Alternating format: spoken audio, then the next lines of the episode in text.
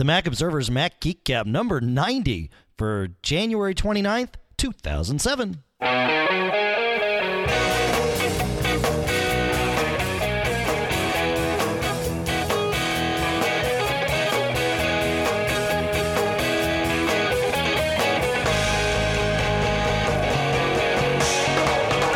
Greetings, folks, and yes, it's true. John and I are back together after the uh, after the breakup. Huh? What's this? I was trying to trump the uh, the Van Halen news. Did, did it not work? Oh, yeah, I don't keep up with that. Oh yeah, apparently David Lee Roth's back with the band. Wow. Oh, you know, uh, those guys are crazy. Because crazy. then it was it went from Van Halen to Van Hagar. well, right? and and it was yeah, and then Gary Cherone was there, and then back to Roth for about a month, and then Hagar, and then now they've thrown Michael Anthony out, but but uh, David Lee Roth's back. But anyway, we are not here to talk about this. Isn't the Van Halen Geek Gab? It's the Mac Geek Gab. I'm Dave Hamilton. You're John Braun, and the rest of you. I'm. John Braun. Oh, you're John Braun. You are our beloved listener. Uh, and we are here. We're not going to talk about networking this week, largely because uh, my prep time today was uh, did not allow for that to come together like uh, like I wanted it to. So that will be the next show, whenever that is. John's traveling next week, so this show is answers questions, uh, cool stuff that we found, and perhaps more in-depth stuff on our iTunes Geek Challenge that I'm starting to think will never truly have an answer, but might. Uh, but that's that. Yeah. So you're supposed to say we- we're we're we've been flooded with requests about the uh, home networking, and we're just sorting through them and just just coming up with answers that are just so spot on that you, you'll just be blown out of your chair. Well, that that's true. I didn't say it that way though. You you had a much uh, you crystallized my thoughts for me, John. So, thank you. I appreciate. I just it. went to a marketing course, so Oh, excellent. All no, I'm kidding. Oh, But if I did, that's what that's what they would tell you to say. Absolutely. Yeah. Yeah. It was very nicely done. You get an A. Uh, we will move straight into Andrew and uh, his MacBook Pro issue. Hi, Dave and John. This is Andrew calling from the Czech Republic. Uh, I apologise for my voice. I have a cold at the moment, so uh, Welcome to the club. sound too frightening. Um, I'm a long-time listener to your show, and you do a great job each week, especially helping uh, those of us that are in trouble, which is mainly the reason why I'm calling you. Uh, at the moment, I'm having a weird issue with my MacBook Pro. It's a it's a Core Duo, two gigabytes of uh, RAM, uh, 100 gigabyte hard disk, and all the latest updates installed. And the issue I'm having is that after 10 minutes, roughly, my screen automatically dims when I'm not using the MacBook. Which, you know, it's it's fair enough, but I don't want it to do that. Uh, what I would actually like is, according to the screensaver settings, after one hour the screen just switches off. But uh, I was checking on the system preferences and I have disabled automatically adjust the brightness on the displays there. I've also disabled automatically reduce the brightness before sleep in Energy Saver, but still the screen dims. Uh, in a forum I found on the internet, there was a suspicion that the deep sleep widget might be affecting it, so I temporarily moved it out of the widgets folder and rebooted, but the issue is still there. Um, I'm totally lost now. I really don't know what next. So uh, I'm kind of hoping that you could uh, help me out. It's a, it's a simple issue, but it's driving me absolutely nuts. Uh, so if you could help me, I'd be really, really grateful. All right. Well, uh, you know, I've got a MacBook Pro, and so I went and looked through the settings. There doesn't seem to be anything there, and really, my only thought on this is that perhaps a setting got got frozen out there and isn't being changed. So resetting the uh, the power management, or at least in the case of the uh, the MacBook Pro, the system management controller, and and we can put a link in the show notes about that. John, do you? I think you've got an idea on this one, don't you? Yeah, I got an idea. So, so first, uh, you know, it was, it was good to hear the methodical uh, approach that uh, our caller took here, Absolutely. trying all the things that that I was going to suggest. All right. Um, and your suggestion is is good too. The uh, you know, whenever, and this this could be the case, um, where if you know some of the uh, parts of the Mac which keep track of things get corrupted, you reset them, you know, NVRAM or you know SMC Yep. or whatever they happen to call it. But in this case, Apple helped to the rescue. Really? Believe it or not. I don't know. I don't helped. believe it. Oh, Uh, well, I'm going to change your mind. okay. no. So, anyways, you know, a lot of people don't look at Apple Help, but so so I went in Apple Help and I typed in brightness, Uh-huh. and lo and behold, not under Help Topics, which as far as I know are the ones that are stored on the hard drive itself, but the the newer versions of the Apple Help facility also go online. And the third article I saw was titled "Intel-based Macs built-in display dims before sleep." Gee, that sounds like our problem. Boy, that- so I basically that pretty much that, hits brought it, up the yeah. article, and you can also find it. And the good news is it's a known issue or symptom. The bad Ah. news is um, uh, they basically don't know Well, what the problem is. No, well, it, uh, so, so no, it offers a solution. Oh, As okay, a workaround right. to temporarily stop the display from dimming before display sleep, enable the preference setting, automatically reduce the brightness, and then disable it again. so this is a hack, but it's okay. a, it's a suggested hack, and they said you may also be able to temporarily avoid the issue by putting the computer to sleep and waking it. Okay. No, the issue will return each time the computer is restarted. So that's why I was Oh, hesitant to say that the problem was solved. I mean, basically, they're giving you tips for Bypassing it. it's a hack. Yeah, it's a hack. That's okay. There's a problem with that. uh, So that's a known issue that this happens, and there's really nothing you can do about it other than doing things that are probably even worse and, and more intrusive. So that that's why I kind of back away from this. I mean, yeah, if, Yeah. if it totally bugs the heck out of you, then you can try this. Yeah. Um, And- not- and and I see the last date it was updated was December fourteenth, two thousand six. So it Oh, okay. sounds like Fairly someone recent. is Yeah. paying attention Yeah. to the issue. I mean that that's a nice thing on a lot of Apple support articles is that they have the date created, an article ID, and then when it was last uh, updated, which you know is good. In this case, it sounds like it's something they're probably going to fix in a Nice find, dude. forthcoming update. Yeah, every now and then, you know, I keep going on about Apple Help and how there's some poor, you know, intern or co-op sitting around writing all that stuff, wondering, "Gee, is anybody ever going to see it?" Yeah, right. Well, we we know you're there. All right, cool. Well, uh, we'll have a link to that in the show notes, of course. And uh, and you know it, that's actually their their proposed solution about turning the the feature on and then off. That's actually an excellent thing to try in in kind of in a in a general sense. Whenever you have a problem like this, where you say, "Look, the preference is off," I, it- you know it shouldn't be doing it. Turn it on, force it to be on, and sometimes by doing that, it'll you know uh, with a lot of this stuff, it it's writing the changes to it, it's writing this setting to a probably an XML file or a plist file maybe out there, um, and if you just leave it off, if somehow th- there's a disconnect, right, and the checkbox is showing out, but but the plist file has it on, by turning it on and then turning it off, you actually bring it through the process of clearing that out. Uh, it, it can it can help. Who knows? I don't know. And that also actually kind of hints at you know software test strategy.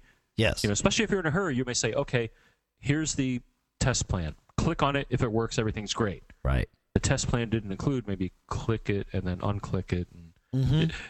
or do all this other weird stuff. Right. Yeah. And in this case, it, it maybe it was due to just not enough time testing every single option in that you know control panel. Or it sounds like since it's just Intel based Macs that it's uh you know maybe the not the Intel chip, but the video driver or the, the, the new graphic chipset. Who the heck knows? Huh. Yeah. it's it funny be. it's specific to Intel based Macs though. Yeah. Yeah. Well, it's a different power management unit, so it's probably Right, you know right. different piece of software out there doing it. All right, Stephen has uh well, Stephen, hi Stephen. Hi, Dave and John. Uh, firstly, I'd like to congratulate you on a fantastic podcast. I listen to you all the time. Keep Excellent. up the good work. Thank you. There's for two points really that I have. Um, 2 points. Recently, the college that I work in implemented a campus-wide wireless network, which is great. Sweet. One problem though, they've decided to use WEP security with a key index of two, and uh, the problem with that is, of course, that on on the, my Mac, my PowerBook G4 running 10.4.8, uh, I've no way of selecting a key index from the client end, if you like. Uh, as far as I can see, the Mac implementation of WEP only uses key 1. Key 1 seems to be the default key, and there doesn't seem to be any way of changing it. Now, I was just wondering whether you guys have ever come across this problem before. Is there a workaround for it, or some kind of patch or tool that I can use to change the key index? And I'm a bit miffed as to why Apple um, wouldn't allow the selection of a key and kind of uh, I suppose they're, in a way they're closing themselves off from other wireless networks that use a different key index, and that seems to, me to be pretty strange. So that's the first thing, and uh, any help you could give me on that would be greatly appreciated. The second thing is uh, way back in podcast 29, wow. um, you were talking about Guinness, and uh, I just want to set you straight on a couple of things. The gas used to pump Guinness is uh, about 75% nitrogen, and the rest is CO2. And uh, we don't hand pump Guinness in Ireland. Uh, the gas is used to to uh, pump the Guinness. So uh, maybe if you guys are over in Ireland, you should look me up, and I'll show you how to pull a proper pint of Guinness. So thanks a lot, guys, for a great podcast, and I hope you can help me out. Thank you. Thanks, Stephen. You can count on it. Uh, yeah. So it, what Stephen talks about with this WEP key is is something that you may not be aware of as a Mac user. That's a problem right there. Yeah. It what happens with WEP is there's the the alphanumeric password that you can use, and then there's four keys. And the keys can be rotated through and, and used in a variety of different ways. And Stephen's right. Apple's client simply doesn't support any of that. It it will if uh, if you're using alphanumeric or hex, uh, it, mm. it it will auto sense that basically and and and apply it. But beyond that, you, you know, it's key one or you're out. So uh, it, if if anyone knows anything more about this, please let let us know. But but uh, as far as I can tell, it will not support other alternate keys. So that's yeah. I uh, found nothing. Now a little mini rant. Uh, you know, Yeah. WEP is uh, WEP is like so like not even last year, but like well, the, you know, the issue is that you may want to try something else. Now that is, so Well, I'm y- totally with you. I found nothing yeah, to get you out of using key index one, Yeah. which which stinks. But you may want to consider another protocol. well, he can't, right? It's his college that's implemented this. So Well, what I'm suggesting is maybe they, you know, spend a little time to do something uh, like, like for example, my uh, my environment, we have a Cisco infrastructure that, as far as I know, is is using Leap. okay, which, yeah, you know, sure. starts introducing the concept of key rotation and just you know the the horrible weaknesses that you found in uh, WEP, which I think was wired equivalent privacy, which Right. is basically no privacy. Right, that's right. Uh, I mean, it'll keep it'll keep people away, you know, casual people. But if if he has a wireless infrastructure that's anything beyond going down to the local, uh, you know, I'm going to assume since it's a school, maybe I should make this assumption that they have something beyond buying a whole box of Linksys and just you know spreading them about the campus. Well, t- you know, my my experience with that is the, the reason to choose WEP is there's a lot of clients out there, a lot of cards in Windows laptops that won't support anything else.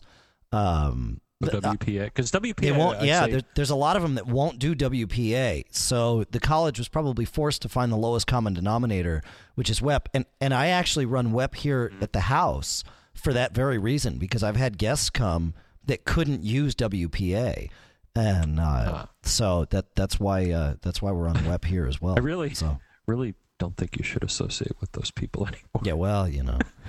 We charge just them, a different- you know. We just a charge them to different stay class of here. people, you They, know? they, they are. I know. Yeah. Yeah. we could rent them a Mac for the weekend. We could include it in part of their, you know, in, in part of their stay. That's right. Like you charge me when I come up there. Oh yeah, yeah. Well, you uh, you get a, a, a special rate. Uh, Louis has some. Pro- Louis has some problems with ARD. Take it away, Louis.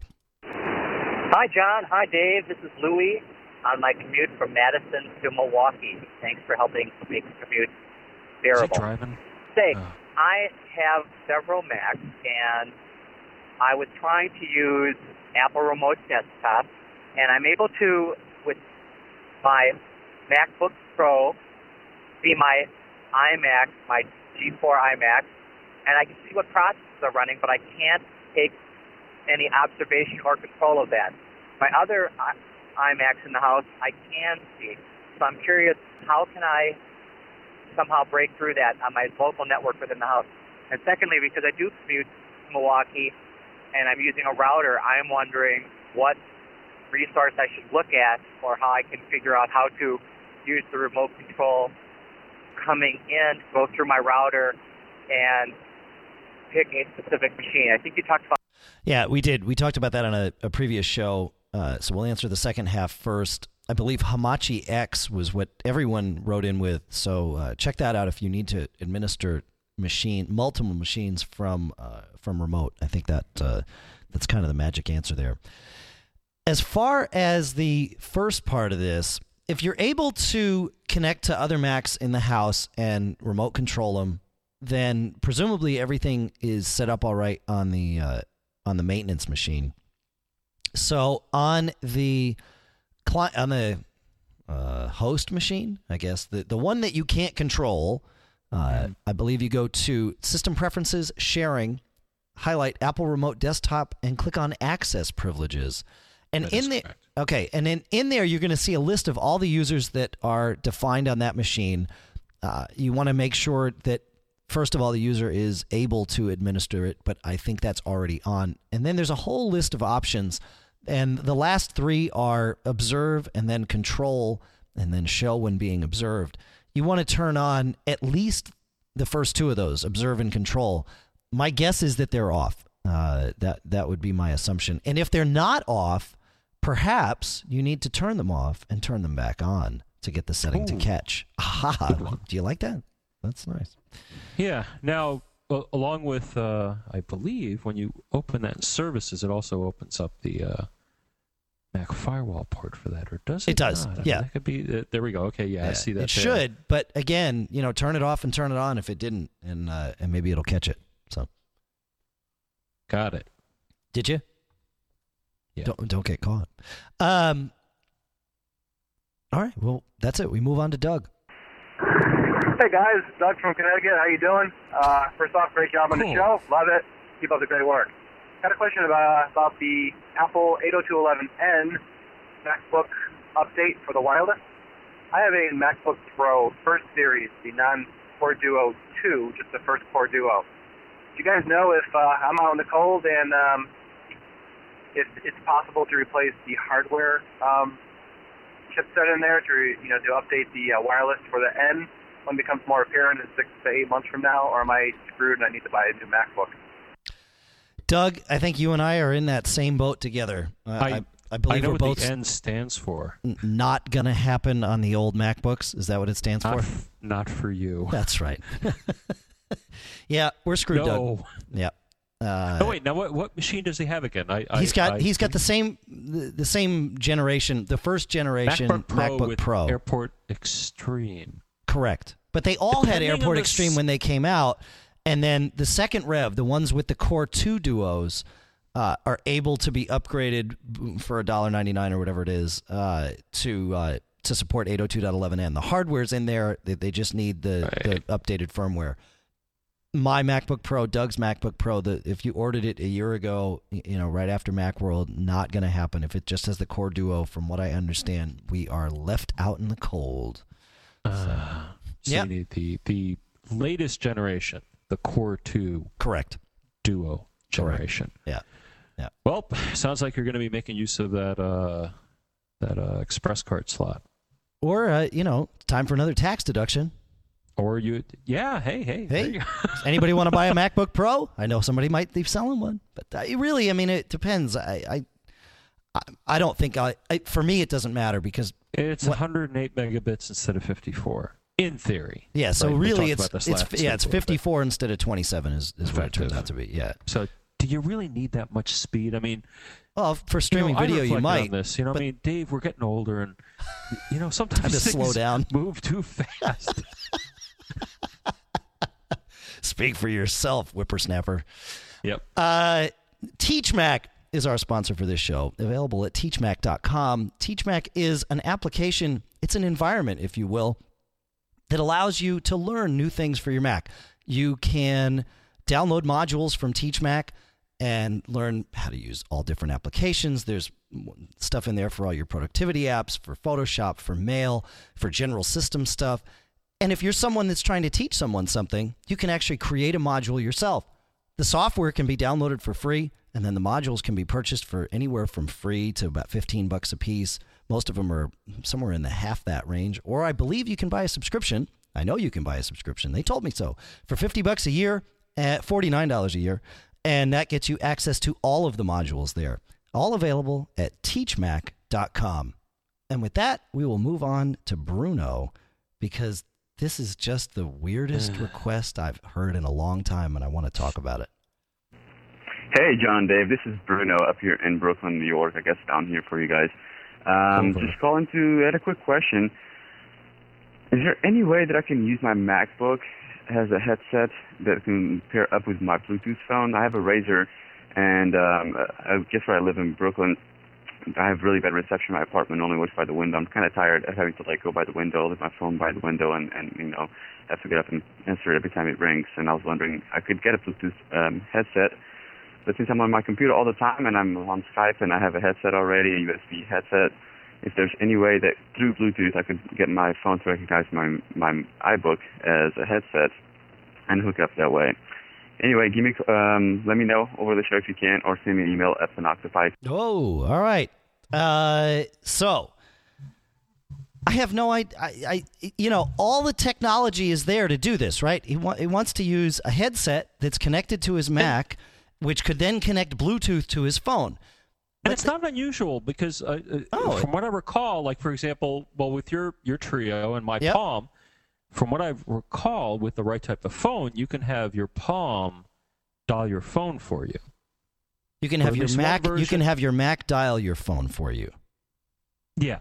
Yes. So, uh, but I've uh, what I'm saying is that I've seen something similar on, on Palm and other platforms where you can, you know, have some control of the phone here. The the Correct. what I think I'm seeing here, you know, typically for either just dialing or uh, a data connection. I think what, what what we're talking about here, which I've never really considered, though, it actually sounds kind of cool in a twisted sort of way. Uh, yeah, it, it, I mean, it makes sense to want to do this, I, but I think the, the the hooks aren't there, right? The Mac would need to advertise itself as a headset so that the phone could attach to it properly, right? Because when when a Bluetooth connection happens, the two devices sort of tell each other what services they they're willing to provide to, to this connection, right?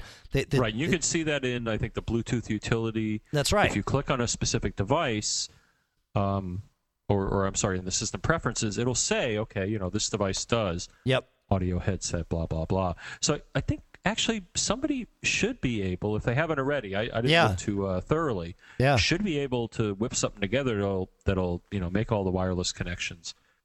And, yeah, it could. uh, It could. I mean, it, it it's certainly possible that someone could create a way for the Mac to advertise this service, but it doesn't do it currently. No. Very cool though. Uh, you know, if somebody wants to do that, man, that that'd be uh, that, that'd be interesting.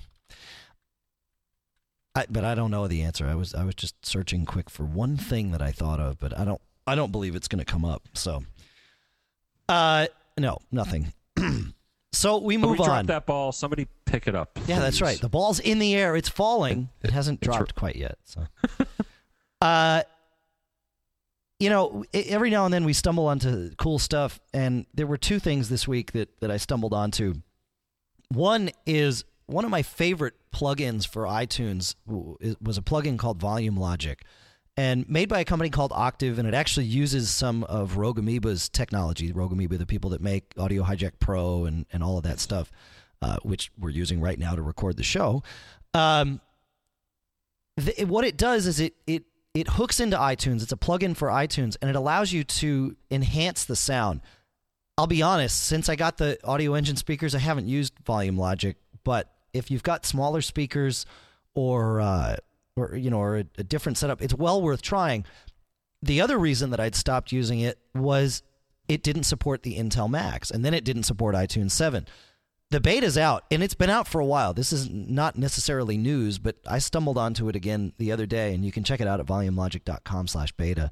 Uh, highly recommend it. Uh, very, very much worth checking out. If you don't like it, then if it doesn't do it for you, then you, you move on. But uh, it essentially what it's doing is it's doing what multi-band compression on uh, audio compression on on the signal in real time and sort of remastering your music as it comes out. And you can tweak it a little bit. So it, I, I think it's pretty cool. Uh, So if you have the little girly speakers, you should use this. yeah absolutely. That's that's actually that's absolutely right it it, uh, it it can really really help. I, I I used it for a number of years. I, I bought a license for it when it first came out, and uh, and didn't think twice until I got my MacBook Pro. Actually, uh, before that, I got the, the speakers and realized you know you got you kind of have to tweak it for your speaker setup because one set of of EQ doesn't necessarily work. But it's it's not EQ. It's way more than that. It it it's a whole different concept. So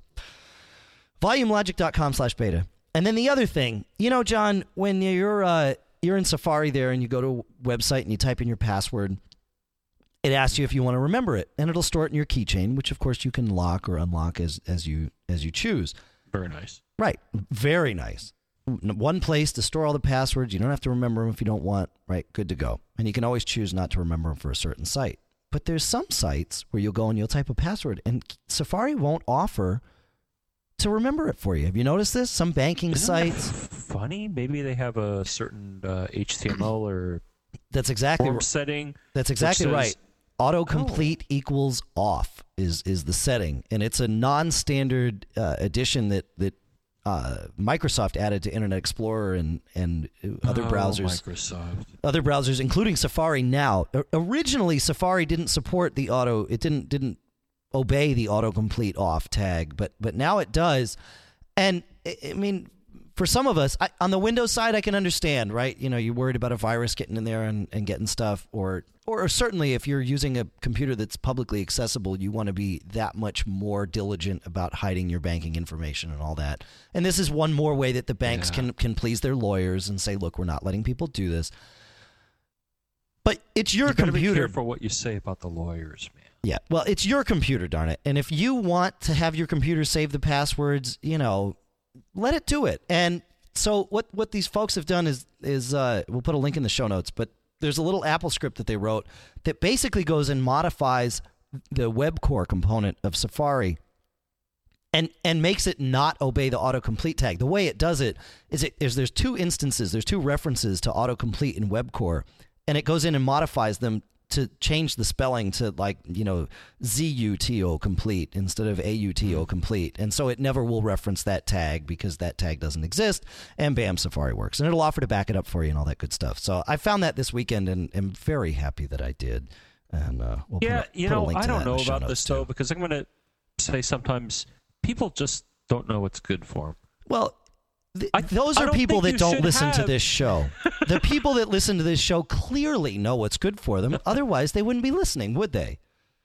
because they I I mean, presumably haven't gotten caught yet. Oh, wait a yes. minute. Yes, that's right. Yeah, this is definitely Uh, a don't really, get caught instance. But uh, yeah, But i- but I would say yeah for for the, the, the you know the huddled unwashed masses. yes. You, you probably shouldn't have an autocomplete. No, all the people that don't yet listen to password this to show. your bank right. account or your stocks or all that things because I've noticed that, so I can understand the intent. You want Of to protect course. people from themselves Yeah, yes, that's right. because they're lazy. They're going to put their password on a sticky note that stick to the monitor, Right. Or uh, here's a good one under the keyboard. Okay. Oh yeah. Now that we have all the people who have just hurled their keyboards across the room, I, I'll never forget. I, I was uh, when I worked for Citibank years and years ago. I uh, was in there on a weekend and was fixing a guy's computer for him, and I was the only one in the office. And I had to log back in. It was an old Mac 2, right? But 2FX, I think. It was a big heaving thing, right? slots. Yeah, with lots of slots. That's right. And uh, and I got back around. You know, I re- had to reboot his machine for whatever I was doing, and uh, and it came up with a password. And I was like, "Oh, you got to be kidding me!" And I had no idea what his password was. And uh, and so I I uh, I he had the, you know one of those day to day calendars there on his desk, and so I went back to the beginning of the year and I just started flipping through until I saw that he wrote like Judy's birthday, right? I'm like, okay, let's try Judy. Bam, got right in. Good to go. Okay, thank you very much. Be careful about these things, folks. Don't keep your password written on something that is near where a person would sit down to operate yeah, your computer. that's right. I mean, I didn't even have to get out of the chair to find this password. Yeah. So there you go. There you go. Eh, there you go. Uh, do we want to move? next? Do we want to move on to the geek challenge thing here and talk about what uh, what Uh, we're talking about there? Here? Where are we here? Kind of like the last one first. I, I do like the last one, but well, let's go. Yeah, let's go in order here. We'll, we'll keep it uh, keep it simple. I'm I'm still suffering from this cold. Don't don't throw me any curveballs here. Mhm. Hi, John and Dave. Hi. My name is Nick from Naperville, Illinois. Thanks so much for your show. I learned something on each episode. Excellent. I'm really excited that I might actually be able to contribute by providing a solution to, that works for me to the Geek Challenge from episode 88. Like the caller in that show, I have a network attached storage device. It's actually a simple share um, 400, which I store all my MP3s on. Each of the Mac and Windows machines on my network use the same folder on the network attached for their iTunes library. To ensure that each knows what's on the NAS, I initially attempted to do what the first caller suggested and write a script which looked at the NAS to see what files were recently added and then add them to the computer's iTunes library. As I mentioned, I'm using both Windows and PCs, and so Mm. this approach would actually only be a solution just for the Macs. So I changed gears, and I actually found a solution that work for me. Um, what I do is create a smart playlist on the machine that I normally rip CDs on, but creating a smart playlist on any of the machines which recently had MP3s added to it is really all that's needed. The smart playlist is set up to gather all the songs that were added within the previous six months. I click on that smart playlist and select Export Song List and save that file to a folder on the network attached storage device. To update another machine with the songs that which were recently added by the first machine, I just import that file that contains the exported song list.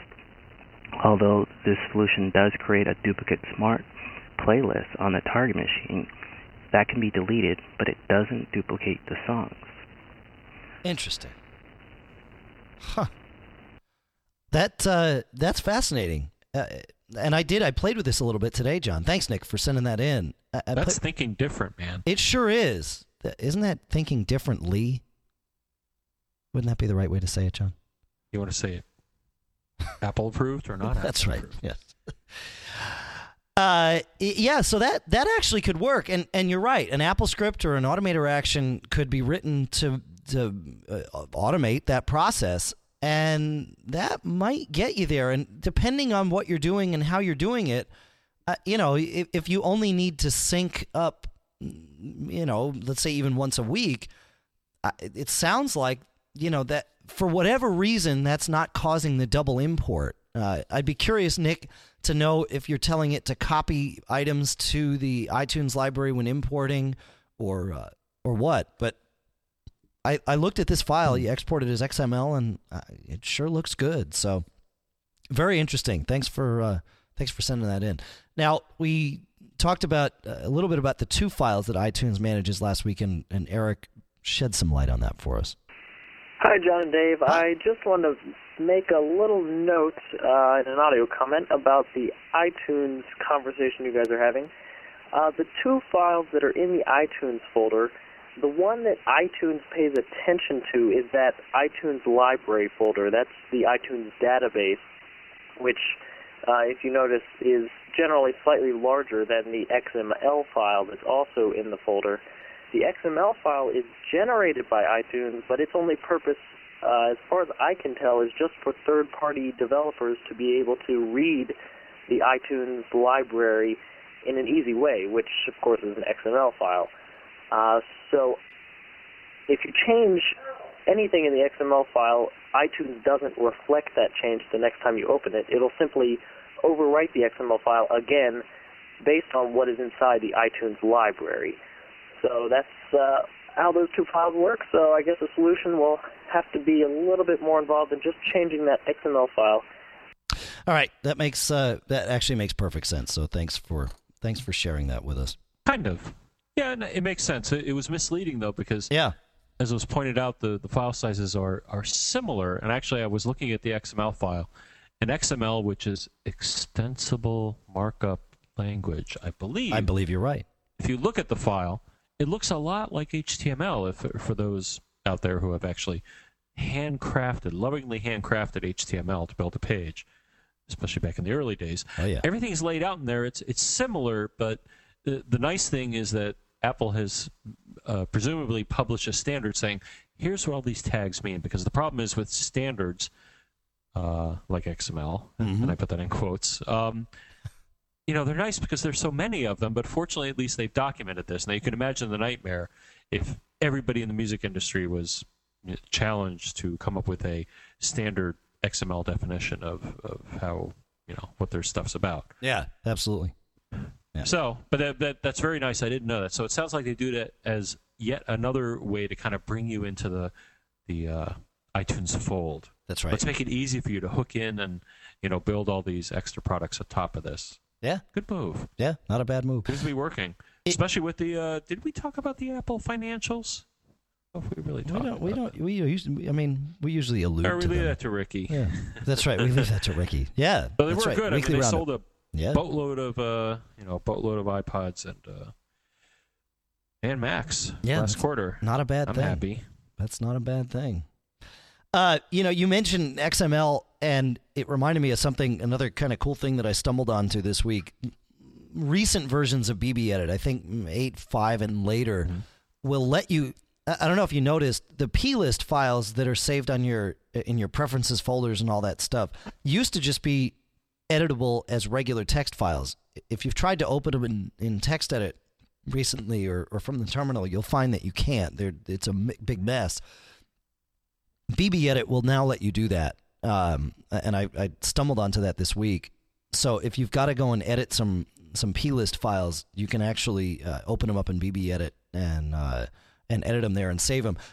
An- Another cool thing, you if you have a file open and something else changes it, BBEdit will reflect the change. So you can kind of monitor a preference file that way. Anyway, just one of those. Yeah, one of those things I stumbled onto. All right. You know, it's kind of annoying. Well, we'll get to it later. Well, right. I was going to go back to the why do you have this text versus binary deal, but, but that may be a conversation for another time. Because you, you need another bit. Yeah, well, you know, back uh, the, a lot of it is kind of irrelevant now, but you still have this battle between should I use seven bits or eight bits? That's right. Yeah. The confusion between the two, and I think sometimes you save it as a binary file versus an XML text file Yep. because it takes a little less space to represent the same data. But I guess that, that's that it. gets into Yeah.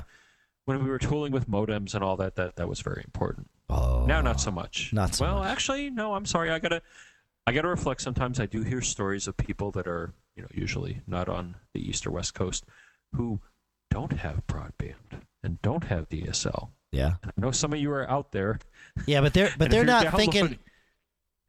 They're not worried about if they're connecting 7E1 or 8N1 or any of that anymore, man. That's just not happening. All right, but Adam's got a cool thing here. So uh, let's uh, well, take it away. Hey, this is Adam. I wanted to thank Dave for the tickets to uh, Cirque du Mac. It was great seeing the Mac All Star Band. Very well. Ah, Um, also, wanted to make mention that uh, I think you guys should be spending a little bit of time on the uh, new Airport Extreme and uh, the uh, USB drive attachment. Um, I think this is going to be huge for the Mac, and uh, not having to go through Samba to have uh, native uh, file support, and how this is going to impact all of the uh, iLife applications potential. Uh, product announcements from Apple. If you could throw the BS around on that, I'd appreciate listening to it. I think this is going to be huge, and maybe it's going to address some of these geek challenges you've had in the past, have right now, and uh, maybe we'll see a new iTunes with uh, support for uh, the music library hanging off this thing, and maybe uh, having uh, files streamed to it from and to uh, Apple TV. So uh, anyway, always appreciate listening to you guys. Uh, talk to you later. Adam, I hadn't thought about that. So what he's talking about is the new Airport Extreme base station, the one that looks like the Mac Mini now, right? It's Or- square, man. Yeah. It looks like an Apple TV. it looks like an Apple actually. TV. You're right. Yeah. Uh, and it, So they it- went from the saucer to so you see this elemental kind of thing going on here. Now we're doing squares, not cubes, but squares. That's right. Yeah, well, we've we've been through the cubes. Um, but yeah, this is this is cool because the USB port on it doesn't just let you hang a printer off of it, which of course you can still do. It lets you hang a hard drive off of it and share network storage and and that's exactly what we've been talking about with these other devices, the the NAS device, if you will, network attached storage. You know, then there's there's other solutions. Uh, John was pointing out earlier, of course, that you know Apple is not the first. Uh, but well, that's okay. Sorry, They- sorry. But everybody, do it, they do it six right. months from now, everybody will believe that Apple was the first. So you know, it doesn't matter. So Um, they win. yeah, it's all about marketing, just like that class you took. Um, so if you can do this, the cool part about Apple supporting this is, or Apple releasing this, is that now they they may start to write apps that support this this technology. One of which could be that idea of a shared not just music library but shared videos and and and, and all of that uh shared pictures and having your Macs kind of abstracting that uh, that library management file from each Mac to just put the library management file on the uh, on the network storage device and let computers attach to it and just use it. If you're on the local network, eh, you know, and you've got uh, rights to use the songs, you're good to go. So Apple, because of this, as, as Adam so astutely pointed out, may now solve our geek challenge problem in iTunes itself simply because they now sell you the hardware that will let you do all this stuff that we were trying to do. So Exactly. And you're seeing pieces of this. So, for example, you know, TiVo to go or TiVo desktop on the Mac at least lets you share some of your music with your TiVo. Well, that's Right. cool. Right. Of course, the other direction, at least on the uh, Series 3, is kind of um, uh, broken. well, yeah, they don't have CableLabs uh, approval for that yet. Yeah, they're still. They say it's on that. coming, so um, I'll believe it when I see it. And yeah, I was uh, actually surprised to find that uh, Linksys back in uh, June of 2006 introduced a, uh, and, and pro- maybe before, but I just found a, uh review here, a little unit that does pretty much it's it's meant to share drives. Now we've Very seen cool. a you know a hint of this with the uh, Airport Express that shares the printers. Right. So it looks like the wireless access points are kind of growing up here, and they're you know sharing printers and sharing drives, and uh, That's a good thing. it's good to share. It is. It's good to share. It's very good All right, to how's share. the band? The band's Not too chilly out. Yeah. Yeah, well, you know, I, I, they've been sitting in the corner here. I've had the heat on all night, so they're all right. Nice of you. I thought so. uh, so next week we don't know when the show's going to be out. John is uh, at a conference, Leaving for California, California. going to the same place that Macworld was, but for a different show. Oh, cool. What? The uh, uh, RSA Conference 2007 for all the uh, security and crypto uh, type of people. that should be fun, man. You got to Yeah, tell us should be. about. You got to tell us about that. So we may do a show while you're while you're out there. Anything. You can't tell us anything, can The first rule of the show is. Is it all under NDA? Club. Is it like WWDC? well, no, I mean WWDC's that way, right? The, the whole thing is under NDA uh, except for the keynote. Oh, really? Yeah, yeah. I think it's more like the media booth. You know, Oh, when you got go and you you say, "Hi, can I have?" No. Yeah. They were very helpful when when when, when I was at the show. Oh, good. I'm joking about Apple of, of long ago. Yes, yes. They, they, they're better now.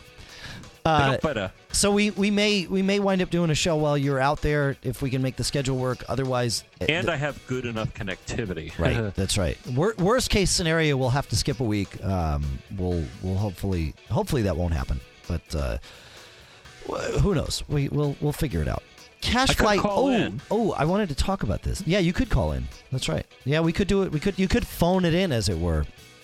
So some of you have complained that the Geek Gab and TMO's other podcast, the Apple Weekly Roundup, are unable to be downloaded from um, uh, from us in a resumable way. Right? iTunes now supports resumable downloads, but the Geek Gab doesn't. Is is what I've heard. And, and I think it's because of the way we were doing redirects uh, through our server to CacheFly and all that. So this show marks the, the first one that is set up a different way using C names only and not redirects if you care. Uh, hopefully that will uh, uh, solve the, the problem of uh, uh, of this. But you guys you guys got to let me know because I, I I I can't be the only one that's testing it. So. Uh, uh, I I don't have uh, that's that came out the wrong way. I don't have a way of testing it that uh, that's that's sure to be uh, work for everyone. So please, if you are someone who does resumable downloads, uh, let me know if this one worked or future ones. Uh, hopefully, we'll use it all that same way. Of course, So- if it doesn't, yeah, you let me know. how will we know? How will we? Oh, that's right. Oh yeah. How will we know? uh, CacheFly, of course, is the company from which this is all being downloaded. The podcast marketplace for this month includes the 6i isolator earphones from Etymotic, the A5 desktop speakers from Audioengine, TeachMac from TeachMac.com, and Yojimbo from Bare Bones Software. Uh, Backbeat Media Podcast Network is uh, cranking through these things and Oh, working, working uh, their little tails off over there. So uh, if, if you're interested, sign up now or, uh, or miss the boat. iTunes comments are always appreciated. What else do we have for them, John? Podcast Alley. Oh, we haven't told them how to contact us at all this show. We have failed What? in that mission. What? 206 666? Geek Which is also. 4335. Got it. What else? MacGeekGab.com, MacObserver.com slash podcast. You can email us at macgeekgab at macobserver.com. You can Skype into macgeekgab, and I promise I'll check it while John's away. Uh, that makes it sound like you're going to check it when you're not uh, away, but uh, that, that's actually not the case. It's always my responsibility. What's the password? Oh, that's right. It's written on the on your keyboard. It's yeah, underneath the keyboard. You got to flip it over and look. That's right. Wouldn't it be funny to make your password like your uh, your computer's serial number? How many people would guess that? I would never guess to use someone's serial number as their password. Right? Well, I would now. Good one. yeah, I wouldn't. I wouldn't expect someone to do that. I, I never. I, I would never try it.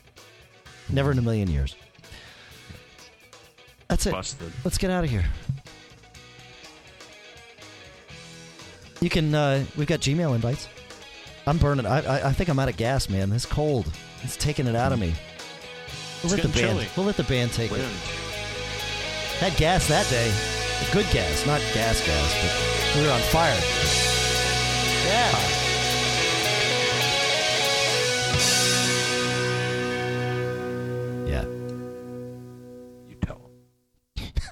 Don't get caught. Made up.